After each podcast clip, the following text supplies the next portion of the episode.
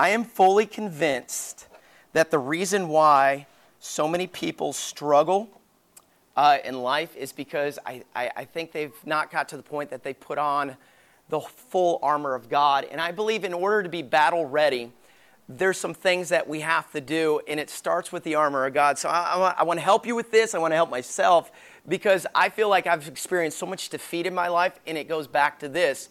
I want to draw your attention, okay? This is what we're going to do. We're going to look, um, let's look at Ephesians chapter six. And I want to be expository by just going verse by verse, but also I want to I want to dig deep and learn together what, what is meant Uh, by Paul in these portions of Scripture. So you guys with me? Everybody with me? Yes, sir. All right, cool.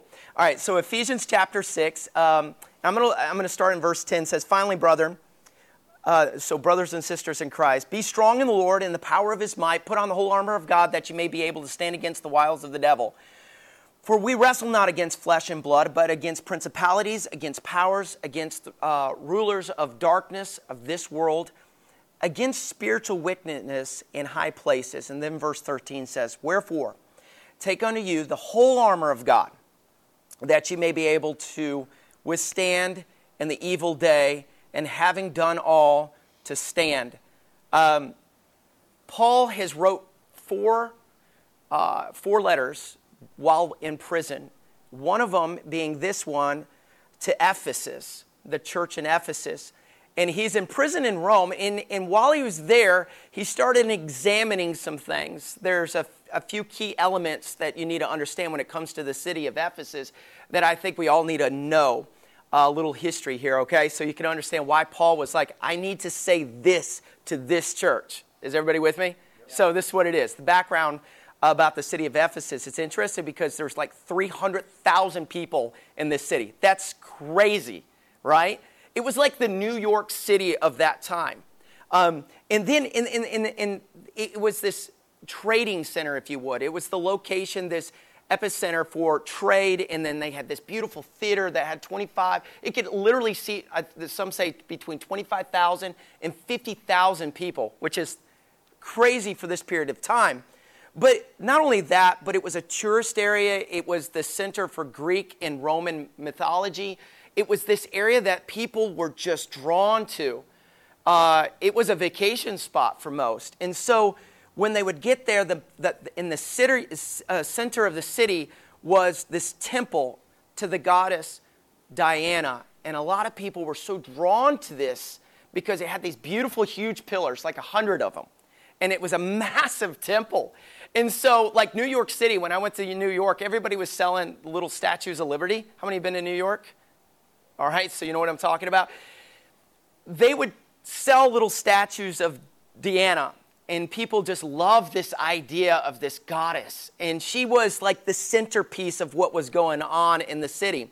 And the temple was in the midst of the city, and it, it was actually ranked uh, as one of the seven wonders of that period of time of the ancient world. It was amazing. It's like one pillar left now, so nothing lasts. But the influence of this city uh, of Ephesus was very unique because it had such a strong uh, grip even on Christianity. Uh, the paganism influenced the church through the politics, culture, socially. Everything revolved around this goddess Diana. And so you don't cross Diana. This is what we do, you know. This is this is our emphasis. This is our focus. And so the persecution of the church was really heavy. And basically they're like, you're either with us or or you're not, because you're not welcome here. Your doctrine, your Christianity, it's not going to be welcome here unless you jump on board with us. Syncretism is the idea of combining multiple religions together. And their idea was, you know what? I'll tell you what. You're welcome here if you blend your ideas with our ideas. You see what I'm saying? So your God thing, your Jesus idea, it's okay as long as it doesn't contradict our ideas. And so Ephesus was constantly, the city the city was constantly pushing this idea. And so the church was like, oh, there's so much pressure. And then there was already division in the church because of the Gentiles and the Jews. And the Gentiles didn't see things the same way as the Jews because they had a lot of traditional ideas. And so you put all that together, each one of these elements uh, created this like strong discord for the church. There was problems within the church. And so Paul reaches out to the church and says, listen, you guys out of all people need something drastically. And this is what you need. You need to be battle ready because you're dealing with spiritual warfare and you need to be equipped to battle those things. And so each of these elements are in conjunction with where the church is today. I don't, I feel pressure. I don't know if you guys do, but there's a lot of pressure today to bow the knee to whatever the ideas the world comes up with. The narrative, like you're you're you're against this? You're you're against this idea? No, I, that's not going to fly. Well, that puts pressure on families, and people are starting to to to to bend to these ideas. And so that's why Paul goes on to further and says, because of these challenges, he urges the church to stand. And he says, I want you to stand, which just means don't waver, don't back down, don't give up, don't give in, just stay focused. And he says over and over again, stand, stand, stand. Don't, don't get discouraged. It's going to be all right. And then he says, put on the whole armor of God in verse eleven, that ye may be able to stand against the wiles of the devil. And he said, because you're not just dealing with the average circumstances. Culturally, you're dealing with things that are manipulating in, in, in deceiving the church. You're getting pulled in. And so what he says is the wiles of the devil are simply this. It's Satan's way to manipulate the minds of the church, to get them to fall for these traps and these tricks, if you would. And he said, don't do it. Stand firm. So Ephesus faces these everyday challenges. And if there's something not implemented into the church, like the armor of God, they're just going to fall apart. So all that little background there. This wasn't just a cultural conflict in the city of Ephesus. It was a spiritual battle. Now, I want you to not to get weird on me with this. I don't want you to check out and be like, Dave, we're going in left field here. But here's what the Bible says when it comes to spiritual warfare in verse twelve. For we wrestle not against flesh and blood. In other words, it's not a physical battle that we're in, but against principalities, against powers, and against rulers uh, of darkness of this world. There's things bigger going on that meets than meets the eye. We have a big problem on our hands. Tony Evans, incredible preacher in, in Dallas, Texas, said it this way. We see the physical fruit of the spiritual root. In other words, what he's saying is this. We're, we're seeing the physical aftermath of the spiritual battle. The root of the problem is the spiritual warfare that's raging around us, and we can't see it with the human eye, but it's putting pressure on us. And, and, and it's, it's, it's, it's putting pressure on society and culture to do things that are contrary to the Bible. And in the end, we're seeing this spiritual warfare defeat families, marriages, kids. Now you have depression and anxiety, and all of it goes back to what's going on behind the scenes, this spiritual warfare. Is everybody with me? Y'all cool? All right. I want to make sure you're focused. Our defeat in life comes from a loss of, the loss of spiritual, uh, a spiritual loss, uh, losing the battle. So how do we win a spiritual battle if we live in a physical world? And, and, and how do we do this? And I think the answer comes in verse eleven. To put on, I, I know it does, put on the whole armor of God, that ye may be able to stand against the wiles of the devil. And then the next verse, excuse me, skip verse twelve, go to verse thirteen. Wherefore take unto you the whole armor of God, that you can stand in the evil day. So according to Paul, we can win because we've already been provided everything we need to win the battle. Uh, we're given everything we need, all the tools we need that are necessary to win. He says, you've got it. So Paul uses a metaphor of a Roman soldier's army while in prison because he's examining these guys. He sees the way they're dressed, and he says, you know, each one of these pieces are very unique, and symbolically speaking, they're the same for a Christian. And so he concludes that this metaphorical body armor of a Christian is the only way to win the spiritual battle. So he gives it to us. Men, women, all of us must put on the armor of God. So the key to being battle ready is to put on the whole armor of God. I'm fully convinced the reason why Christians are being defeated is because they haven't put on the full armor of God. They're like leaving pieces out, okay? I've done this so often. I hate IKEA furniture. Please tell me I'm not the only one that's put IKEA furniture together.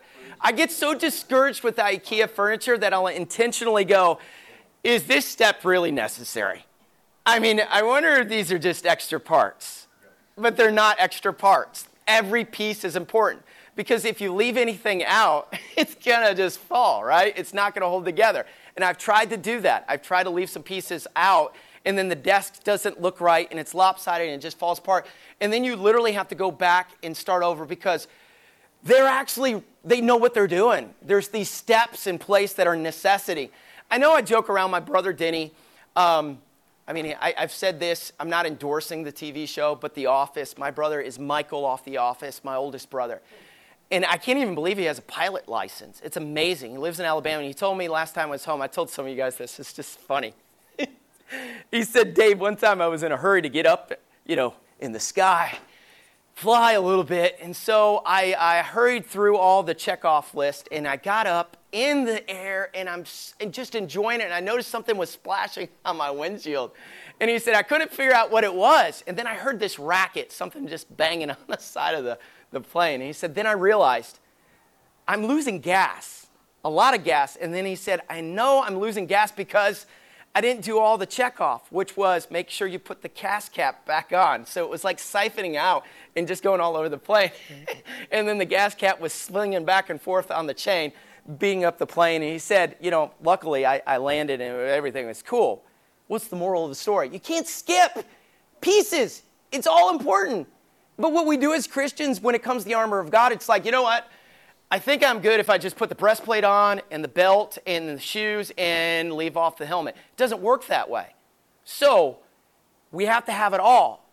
And Christians need to learn it's a necessity not to skip any part or you'll lose the battle. Something bad's going to happen. Verse thirteen says, wherefore take unto you the whole armor of God that you may be able to withstand in the evil day. This is a part that people bypass. Notice Paul emphasizes two words here, evil day. Because in verse thirteen, it's important to include this. Believers are going to experience the evil day. Whether you like it or not, your day is coming. So what is the evil day? That's the day that the enemy has picked for you to inflict battle. That's the day he's going to make war with you. And you say, when is it going to come? At your weakest moment. When you literally have left some of the pieces off and you're not ready for him. And when that day, when that day comes, literally all hell will break loose on you. And I am fully convinced that he is, he's figuring out the exact time to make his move. Is it Satan himself? No, I think he has bigger fish to fry than anybody in here.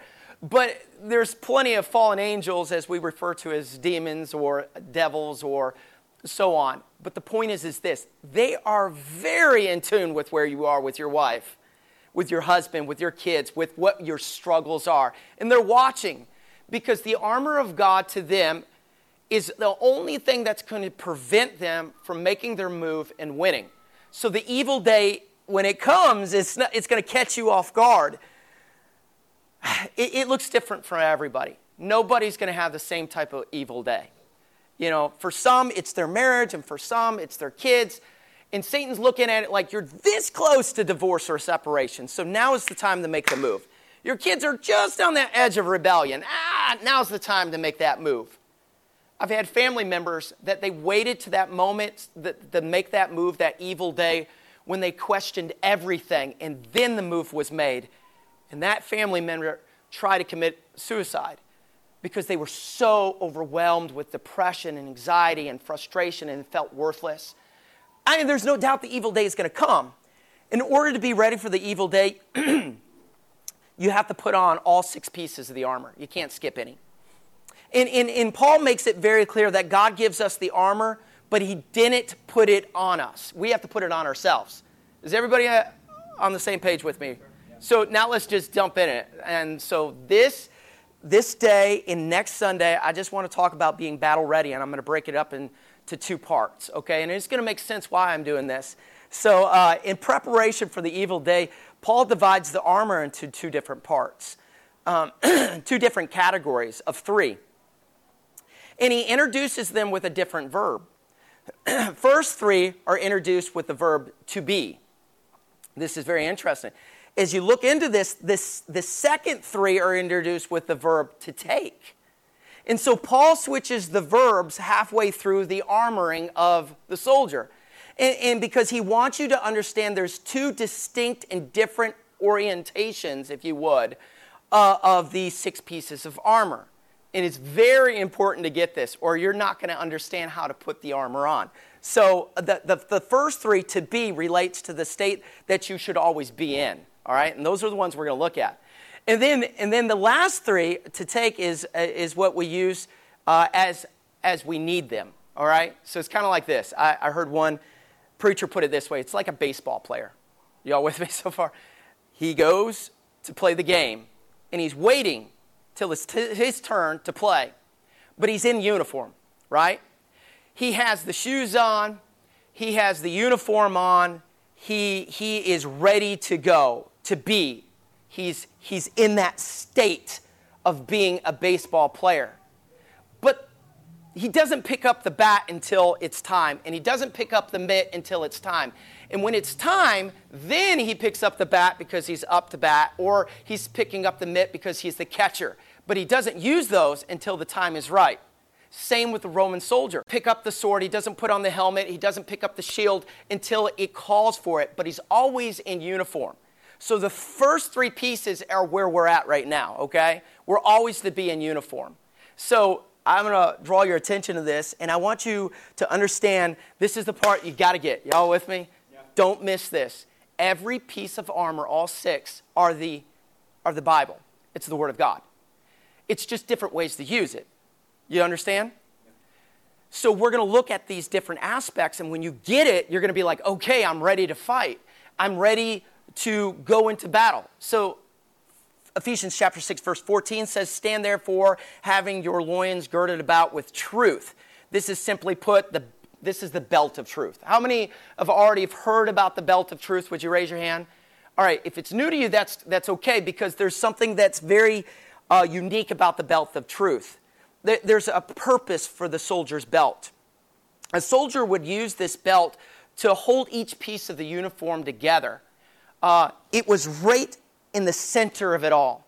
So nothing would work unless he put the belt on, because the belt would hold the breastplate on, it would hold the, the tunic on, and it was also to free that soldier to fight when he needed to, but it also hold the sheath that held the sword. So without the belt, nothing worked. Everybody with me? So it's at this moment that Paul's like, listen, if you don't have the belt, then nothing will hold together. And the belt is referred to as the belt of truth. For these reasons, he references it as truth, because truth holds life together, all right? And, the, and it is truth that sets us free. To know the truth, it's not just understanding it or thinking on it. You've got to know the truth, and the truth shall make you free. So he says, we have to start off with this piece of armor. It's the first piece out of six. And you put it on and you keep it on. It's the belt of truth. And so the question is, what is truth? Everybody is asking nowadays, what is truth? And this has been a question from the beginning of time. I mean, even with Adam and Eve, when Satan was in the form of a serpent, at the very beginning of the Garden of Eden, he said, yea, hath God said, ye shall not eat of every tree of the garden. In other words, is what God said the truth? Is it really true? Even Pontius Pilate at the trial of Jesus Christ asked the question, and it was a famous question that we see in biblical history, what is truth? What's truth? And still today people are going, hmm, what is truth? Is there absolute truth? And, and, and the answer is yes, there is truth and there is absolute truth. Here's the thing about truth. Truth is an absolute standard by which reality is measured. If people could catch on to that, they wouldn't be so confused. Here it is. Truth is reality in its original form. Are you all with me? Yep. So if truth is reality in its original form, then truth is defined by the very nature of Jesus Christ himself, because he is the original form of truth. Some people are like, ah, I don't know if I agree with that. Hmm. Well, the reality is a lot of people may not agree with that. And it's because it's not that they don't uh, believe that there's truth. They just don't believe Jesus is the authority of truth. So if you don't believe that Jesus is the foundation, the authority of truth, then you don't really believe in the absolute truth. Jesus said, I am the way, the truth, and the life. I am means I am the authority. Everything stops with me and begins with me. I am truth. And if you bypass me, then there is no absolute truth. From the very beginning of time, Jesus has been the original standard of truth. This is the most simplistic thing in life. If we could get this, or our kids could get this, life just becomes a lot more easy. Because moral law makes sense. You know, thou shalt not kill, why shall I not kill? Because the Bible says in the Ten Commandments, you shouldn't kill. That is the standard. It is the truth, all right? So for us, it seems like, well, it's a no-brainer. But the problem is with people, they don't want to accept that. They rather convert that to their truth. Uh, while giving her speech at the Golden Globes, Oprah said, speak your truth or speaking your truth is the most powerful tool we have. No, no, it's not. Knowing truth is the most powerful tool you have. And knowing Jesus Christ is knowing truth. So if the answer is what she said, then the truth is defined by you. There's no foundation to truth. It's whatever you make it to be. There is absolute truth, and it can't be defined by you. It's defined by him. And so with this, it is important for us to understand that by knowing truth, we can't allow our opinions to dilute the truth. I don't know any other way to do it than this, because this morning I was like, I love monsters. Like this particular one, I love. It's the hydro. And so this morning I got like a Starbucks because I love Starbucks. And then I was like, I need more energy. So I went and got this. I know, I already had like five shots of espresso too. But you know why I like this drink? Because the hydro makes me think I'm doing something really good. It, because on the back of it, the ingredients, the number one ingredients is, is water.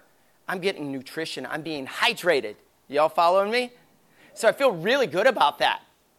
But the nutrition is, is removed by all the other things that are added to it. So these words that I can't even read, I don't even know what's in here. I can't even understand it. Means that this is no longer nutrition for me. This is not going to benefit me. Because it's been diluted.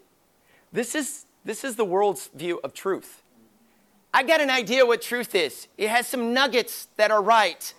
But in reality, it's been diluted by man's mentality. It's like going into a carnival and saying, I want an apple because apples are healthy. And then they dip it in caramel. And then they're like, oh, yay. And we have dipped the philosophy, we've dipped truth in the philosophy of men and the ideas of men and the ideas of social media and the ideas of our friends and family. And then we come out with no nutrition because it's been so diluted. There's no value left. There's no authority left. It's just this feel-good idea that this is what I think and what I think is good. That's our own truth. And it's no longer the reality of what truth really is. Truth has been compromised. So Paul makes it clear, in order to win the spiritual battle, you have to have truth. Now, this is very important to understand going along with this. Not just truth. He said you have to have the truth, the whole truth, and nothing but the truth. Why would I say it that way? Because the Greek translation of the word truth in this passage of Scripture is defined as logos, which means the whole word of God.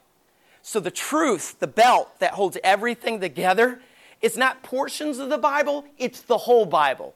In other words, Paul is saying this, if you can't start off believing the whole Bible for what it is, then nothing else is going to work. Because the belt of truth represents all of it. Ramos or Ramos is defined as pieces of the Bible. Those are like the sword of the Spirit. It's a piece of the Word of God. We use it as we need to. It's like, I have a life verse. This is my verse for today. Great, you're going to use it to strike the enemy. But logos means the whole Word of God. This is this is what I believe, and it's it's that belt of truth. So what people do is they treat the Bible like a buffet. They go in the buffet, and they're like, I like this, I like this, I don't like that. That's broccoli. I'm not going to accept broccoli. wait a second, I'll take the broccoli if I put the cheese on top of the broccoli. Now I diluted the bro- broccoli, and it's my truth. It feels good to me, and I like it. It doesn't work that way. Does everybody understand? Uh, you know, and there's a difference. And I'm going to, I know some of people are going to go, what? You can't say that. Do you realize facts are not truth? You say, what? That doesn't make sense. I, I about a couple of months ago, had uh, the inability to breathe well, and I didn't want to face the fact that it could be because I'm overweight. And I'm like, there's something wrong. And I told Bree, there's something wrong with me. She said, well, go to urgent care. So I go to urgent care. They scan my lungs, and she comes in, she goes, there's an issue. And I don't want to alarm you, but something doesn't look right. There's a spot on your lungs. I'm like, well, thanks for being so calm about it. You know, that's not a that's not a big deal to you, but it's a big deal to me. So she goes, go to the emergency room. They'll do more in-depth scans, but there is a spot. Fact.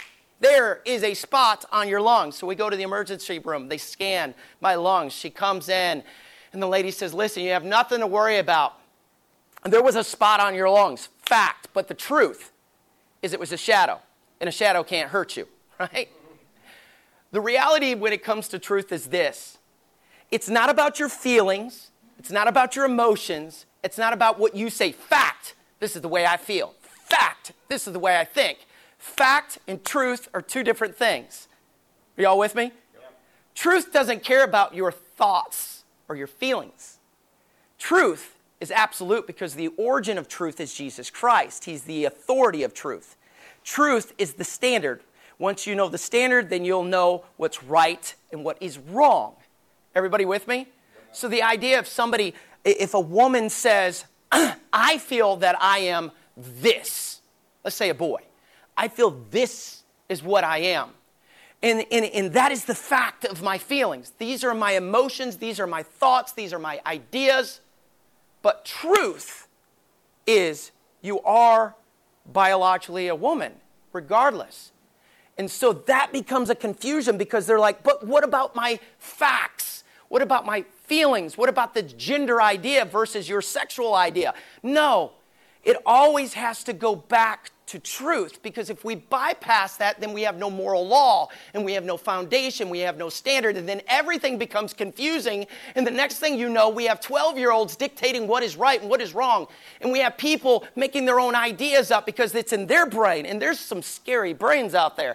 And so by the end of it, there's utter chaos, and everybody's like, hey, I'm this, and I'm that, and I feel this, and I feel that, and we all feel something. But feelings is not truth.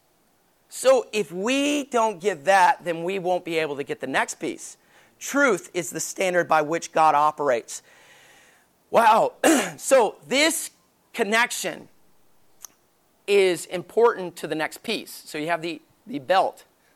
And then the next piece is the breastplate of righteousness, which I'm not going to say as much about this. The first one was so important for me just to go on and on about, you know, to the point you're like, would you please go, let's go to the next point, Dave. But if you don't have truth, you can't you can't have the rest because it holds it all together. So it, it kind of like I want I want to take you to this next piece because it's very important. The breastplate of righteousness. You cannot wear the breastplate of righteousness if you do not have truth, because without truth, you have no moral compass, and without a moral compass, you won't know what's right and what's wrong. Does that make sense? So I have the Word of God. I know what to do with my life. This determines what is right and what is wrong and what is righteous. So with that, now I can take up the next piece of armor, which is the breastplate.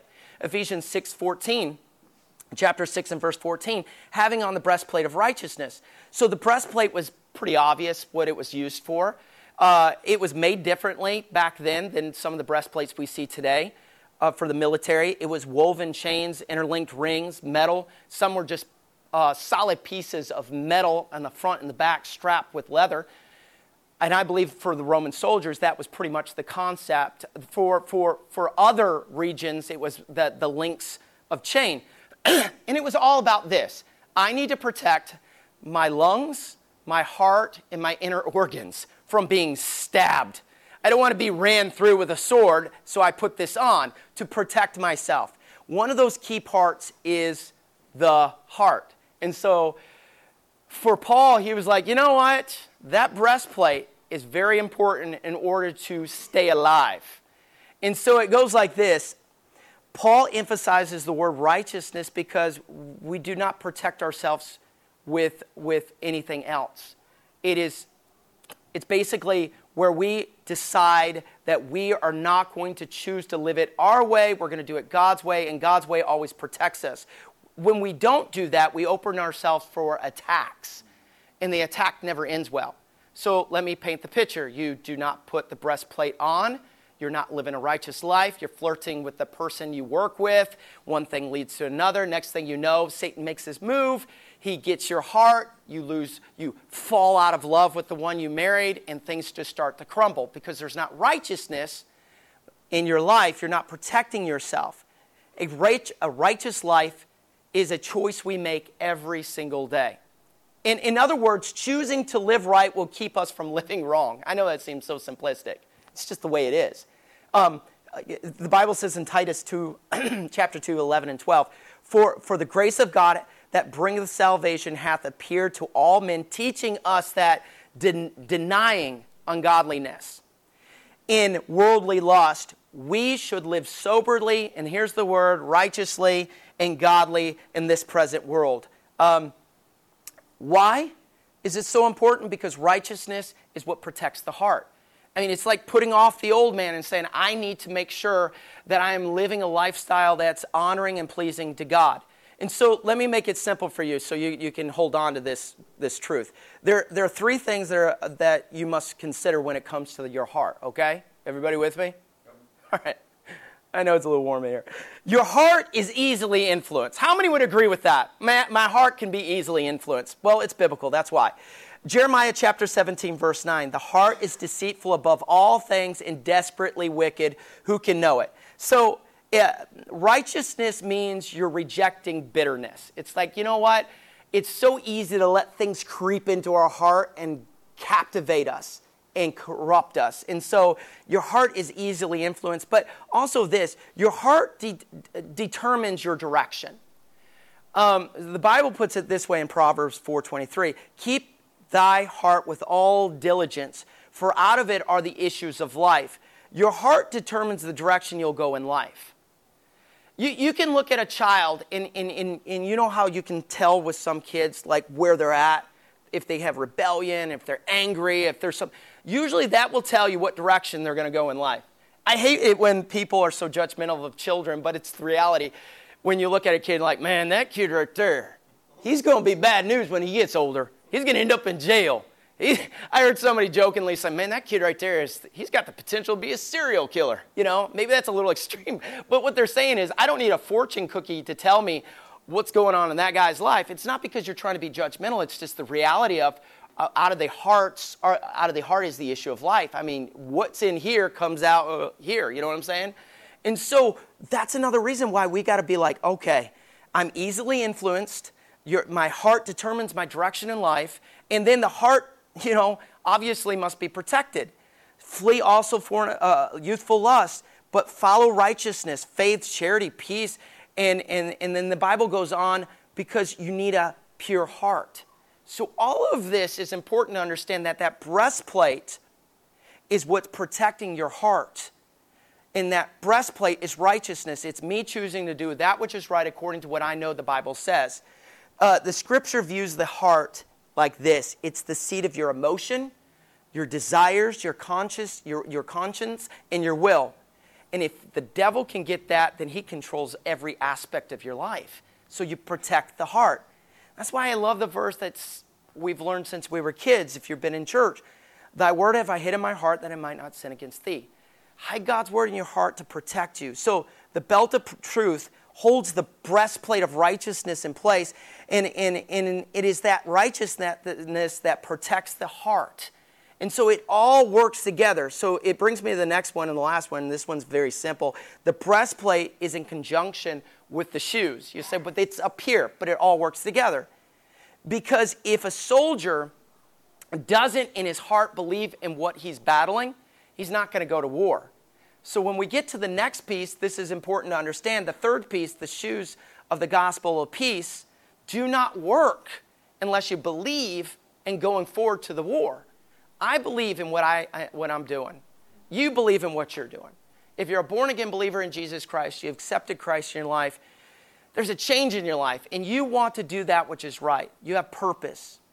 When the soldier wasn't in war, he'd have lighter sandals, but when he went to war, he'd put on these heavier sandals with these studs in the bottom of them. It was to have that sheer footing, you know what I mean? Kind of like a football player or a baseball player. They had those studs, those like cleats, you know? And this would provide that soldier with that sheer footing. And so when it comes to these shoes, the shoes of the gospel of peace, the Bible says in your feet, in verse fifteen, shod with the preparation of the gospel of peace. The gospel of peace is like not that difficult to understand, um, but the word preparation can sometimes be misunderstood. So let's get some clarity so you know how to do this. The word is translated readiness. So basically it's like this. There are two things that must be understood when it comes to the preparation or readiness of the soldier and his shoes.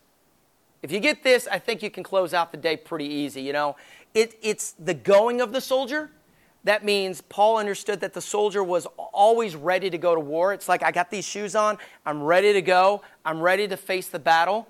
Uh, one preacher said it this way. The feet of the soldier represent the faith of the soldier because we walk by faith and not by sight. I'm just trusting Christ. I'm going to go to war. I'm going to do what I need to do because I believe in it. David said, remember, David that killed Goliath? The same David that became the king of Israel.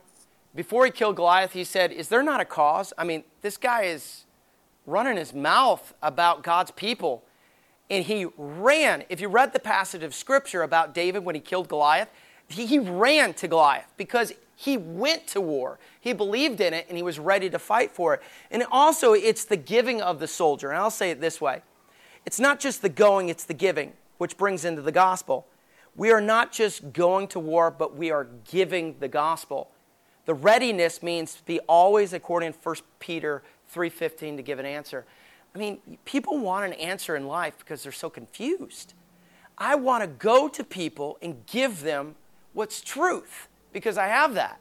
And so I want you to get this all together. The Apostle Paul warns that if there's any other gospel preached than outside of what the Bible says, then reject it. The gospel is simplistic. It's the death, burial, and resurrection of Christ and is the salvation that he offers. He offers us the gospel of peace upon which we firmly stand. Basically, the gospel is this. I believe in Jesus Christ. He lived, he died, he rose again, and he is the only God in existence that I will trust for my salvation. He is the way, the truth, and the life, and there is no other way. I firmly stand with these feet of, uh, of, the, of the gospel of peace in what I believe, and I'm not going to compromise. I'm going to go and tell others the truth of the gospel because it all boils down to the last word, which is the gospel of peace. It all comes down to that word. Peace, Jesus said, I leave with you. My peace I give unto you. Not as the world gives. The world's got a weird idea of peace. Jesus didn't actually say it that way. But but I give unto you this peace that that's not going to cause trouble. In the world, you're going to get trouble. But what I'm giving you is something that you can stand firm and strong in. It's a peace. Everybody wants peace. You know what's cool about the word peace in this verse? It's not just the normal idea of peace. The peace in this this verse, the, the word peace in this verse, is represented as complete peace. It's not just like I have peace today. No, I live in peace.